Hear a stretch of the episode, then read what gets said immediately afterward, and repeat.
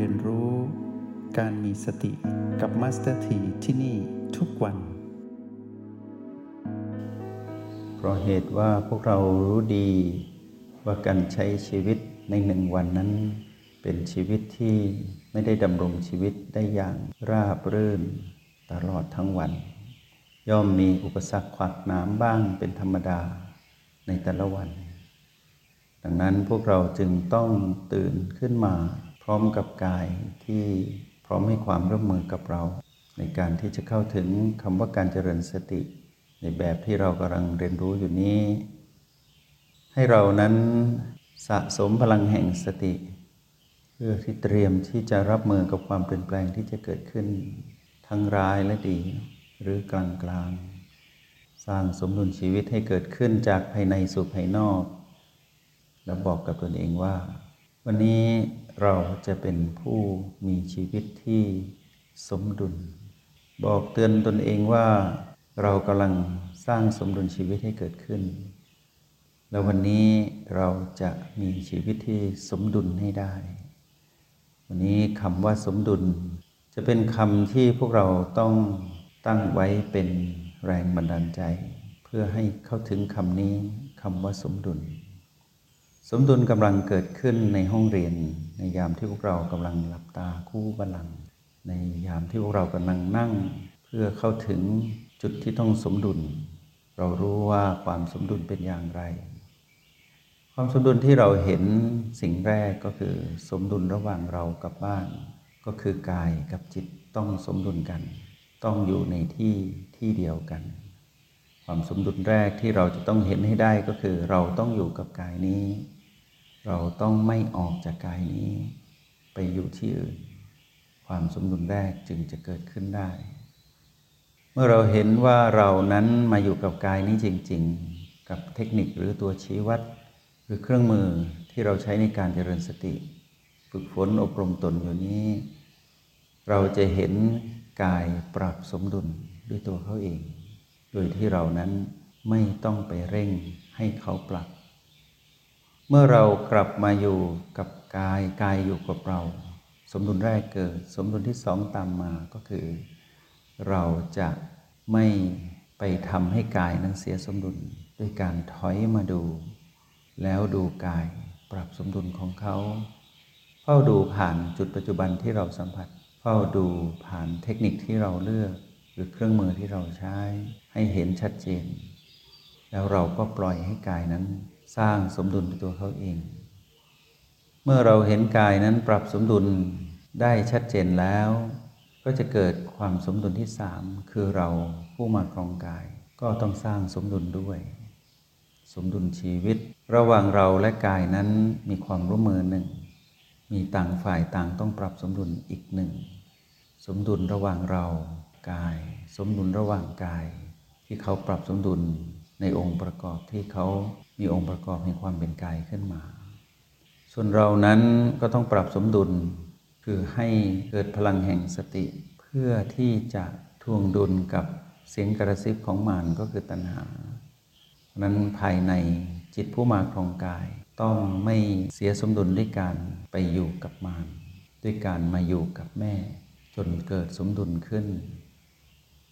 เมื่อเรารู้ว่ากายก็กำลังปรับสมดุล เราก็กำลังปรับสมดุล ชีวิตระหว่างเราและกายก็ปรับสมดุล สมดุลที่เราได้ตั้งแต่บัดนี้ จะพาเราไปสร้างสมดุลกับทุกชีวิตทุกเรื่องราว ในโลกนอกห้องเรียน วันนี้พวกเราจะได้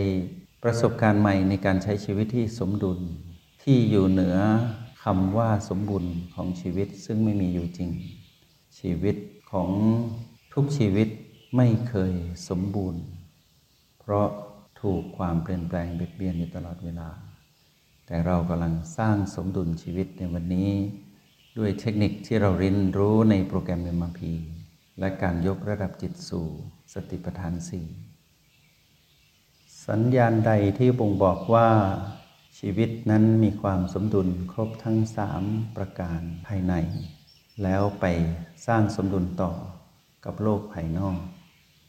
สมดุลแรกที่เกิดขึ้นที่บ่งบอกว่าชีวิตระหว่างเราและกายนั้นมมีความสมดุลก็คือ เราสามารถแยกเราออกจากกาย แล้วสามารถมองเห็นกายแยกออกจากเราได้ ตรงนี้เรียกว่าสมดุลชีวิตแรกที่เกิดขึ้นจากภายใน ดูอย่างไร การที่เราเห็นกายนั้นหายใจหรือกายนั้นทำหน้าที่ของเขาในการดำรงชีวิต แล้วเรานั้นเฝ้าดูเขาทำงาน แล้วเราเห็นธรรมชาติสามประการของเขาได้ชัดเจน แล้วเราก็เห็นธรรมชาติสามประการของเรา ผู้มาครองกายชัดเจนด้วย เรียกว่าเกิดการแยกเราและกายออกจากกันอย่างเป็นธรรมชาติ ด้วยตัวชีวัดที่เราใช้อยู่นี้ มองเห็นให้ชัดเจน เป็นธรรมชาติสามประการ สัญญาณใดที่บ่งบอกว่ากายสมดุล คำตอบก็คือ กายจะมีกำลัง ในการที่จะรับมือกับความเปลี่ยนแปลงที่เกิดขึ้น เมื่อก่อนเราเรียกสิ่งที่กายแสดงออก เช่น เรียกว่าปวด ชาเหน็บเจ็บ ฟุ้งต่างๆ เกิดขึ้น ในการทำงานของส่วนของกายที่ประมวลผลด้วยก้อนสมองก้อนนี้มีเรื่องมากมายที่เขาต้องทำ ถ้าเราปรารถนาที่จะเห็นกายปรับสมดุล เราจะเห็นว่ากายนั้น ไม่ได้เดือดเนื้อร้อนใจ เหมือนกับที่เราห่วงใยเขา เขาจะไม่พูดว่าเขาเจ็บ เขาเป็นเน็บเขาชาเขาปวด แต่เขาจะอยู่ในแบบที่เขาเป็นให้ความร่วมมือกับเราอยู่ แล้วเขาจะค่อยๆ นิ่งนิ่งแล้วดูไปเรื่อยๆ เดี๋ยวเขาจะปรับสมดุลของเขา โดยที่เราไม่ต้องไปช่วยไปจัดการใดๆทั้งสิ้น เฝ้าดูไปเรื่อยๆ สิ่งที่เขาปรับสมดุลอยู่นั้น ที่เราเรียกชื่อให้เขาเนี่ยดังที่กล่าวไป จะดับลง แล้วก็เข้าสู่สภาวะปกติในแบบที่เขาเป็น เขาจะรู้สึกถึงความสมดุลด้วยตัวเขา ถ้าเขานั่งอยู่กับเราแบบนี้เขาก็จะนั่งสบายไปเรื่อยๆ ส่วนตัวเราเองที่เรียกว่าสมดุลนั้นเป็นอย่างไรคำตอบอยู่ที่เรานั้นเป็นจิตผู้ดู ผู้มีอุเบกขาหรือไม่ตอนนี้ ถ้าเราเป็นจิตผู้ดู ดูกายปรับสมดุล แยกตนเองออกจากกาย แยกกายออกจากเราชัดเจน เรานั้นเป็นผู้ดู สิ่งบ่งบอกว่าเรานั้นสมดุลคือเรานั้นเป็นจิตผู้ดูผู้มีอุเบกขา สิ่งที่บ่งบอกว่ากายนั้นสมดุลคือเขาปรับสมดุลในองค์ประกอบธาตุของเขา โดยที่เขานั้นไม่ได้มีความเดือดเนื้อร้อนใจ หรือไม่ได้มีอารมณ์อะไร สมดุลชีวิตภายในก็คือ เราและกายนั้นแยกออกจากกันด้วยตัวชีวัดที่เราเลือก นี่คือสมดุลภายในที่เกิดขึ้นกับเราแล้ว ถ้าเราเริ่มต้นเช้าแบบนี้อย่างสมดุล ที่เหลือโลกนอกห้องเรียน หลังจากที่เราออกจากห้องเรียนห้องนี้ เราจะใช้ชีวิตอยู่กับใครเรื่องราวใดเหตุการณ์ใด สถานการณ์แบบไหน ได้หมด แล้วพวกเราจะรู้สึกถึงความสมดุลนั้นก็คือ เราจะไม่มีอารมณ์โลภโกรธและลงผิด ในระหว่างวัน แปลว่าเรามีความสมดุลภายนอกเกิดขึ้นแล้ว กับการใช้ชีวิตภายใต้กฎแห่งกรรม เมื่อสมดุลภายในปรากฏขึ้น ก็จะขยายผลไปสู่สมดุลภายนอก ภายในเราแยกกายแยกจิตออกจากกันได้แรกตนออกจากบ้านหลังที่เรามากรองชัดเจน เห็นกายปรับสมดุลชัดเจน เห็นตนนั้นเป็นผู้ดูผู้มีอุเบกขาชัดเจน ชีวิตวันนี้สมดุลทั้งวันแน่นอนกฎแห่งกรรมจะแสดงความบกพร่องหรือความเกิน ก็คือชีวิตที่ไม่สมบูรณ์ออกมาให้เราเห็นอยู่ตลอดเวลา ทั้งเราโดยตรงคือชีวิตหนึ่งหนึ่งกับชีวิตอีกมากมายที่อยู่รายล้อมหนึ่งชีวิตคือเรา ก็จะเห็น ความไม่สมบูรณ์เต็มไปหมด แต่เรานั้นจะสร้างสมดุล สัญญาณที่บ่งบอกความสมดุลจากภายในสู่ภายนอกกับการดำรงชีวิตวันนี้ก็คือ เราไม่มีอารมณ์ของมารเกิดขึ้น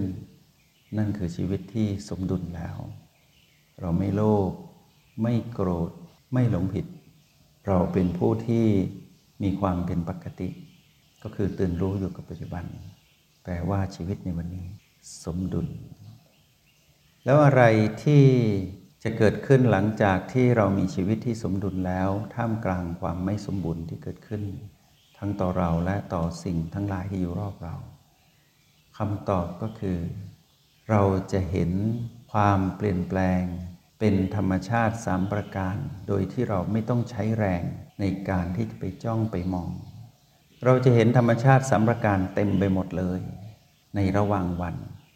แล้วผลลัพธ์สุดท้ายที่เกิดขึ้นในยามที่เราเห็นธรรมชาติสามประการเต็มไปหมด ตลอดทั้งวันของการใช้ชีวิตที่สมดุลเนี่ย